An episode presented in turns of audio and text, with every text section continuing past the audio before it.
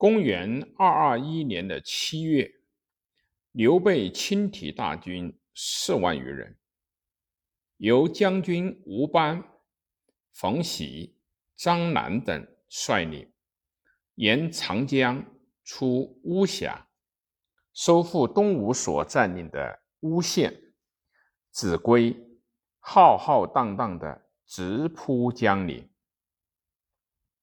自秭归出发的时候。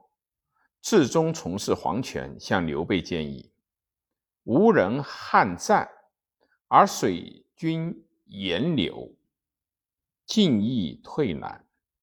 臣请为先驱，以长寇。陛下宜为后阵。”这个建议啊，从战略方面来考虑是比较周到的。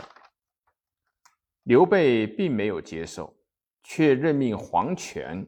为镇北将军，叫他去指挥江北的军队，防备魏军。后来因刘备战败，黄权后退无路，反而投降了曹魏。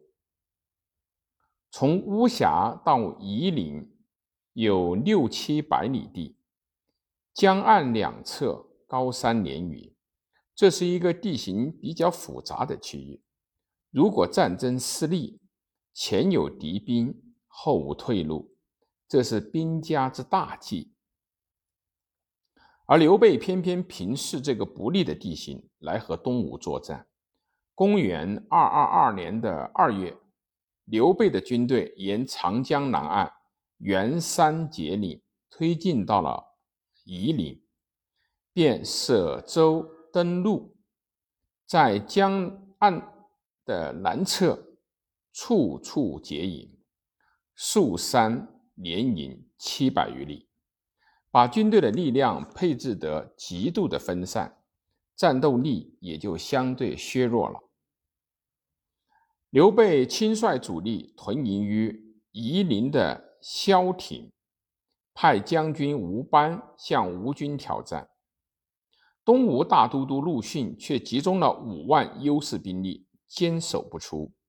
蜀军自兴师东下，行军已有七八个月之久，将士疲惫不堪。到这年的六月，陆逊才趁盛夏而采用火攻的战术，向蜀军发动了攻势。东吴将士各自一火把，全力出击，大破蜀军前锋，斩阵斩蜀。汉大将冯喜、张南，刘备退保马鞍山，陆逊督促吴军四面围攻，蜀军又损折了近万人。刘备趁夜从马鞍山突出重围，退到了秭归，再从秭归退回到白帝城。陆逊重兵追击。连破蜀军四十余营，挺进到巫县才停止。史称蜀军舟船器械、水步军之一时略尽，尸骸漂流，塞江而下。刘备退到白帝城不久就发病，终于不起。在吴蜀。夷陵会战之后不到三四个月，魏主曹丕两路出兵进攻东吴的濡须和江陵。孙权且政权实属，刘备派中尉鲍聘，脆弱的吴蜀联盟又复活了。公元二二三年的四月。刘备在白帝城病死，被子刘禅继位。诸葛亮以丞相辅政。诸葛亮首先要考虑的问题是恢复吴蜀的外交正常关系，进而安定南中，然后专力抗魏。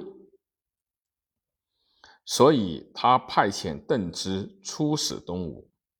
主动的去加强吴蜀联盟、联吴抗魏的外交路线，更进一步的明朗了起来。